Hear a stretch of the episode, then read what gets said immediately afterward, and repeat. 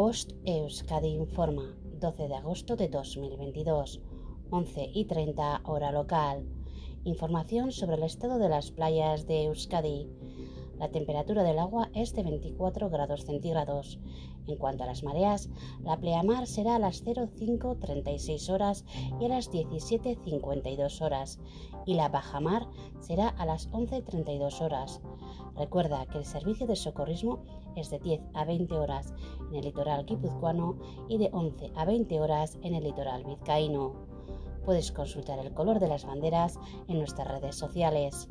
No olvides proteger tu piel de los peligros del sol y mantener tu entorno limpio y cuidado, así como hacer caso a las recomendaciones del Servicio de Socorrismo. Fin de la información. Bost Euskadi, entidad colaboradora del Departamento de Seguridad del Gobierno Vasco.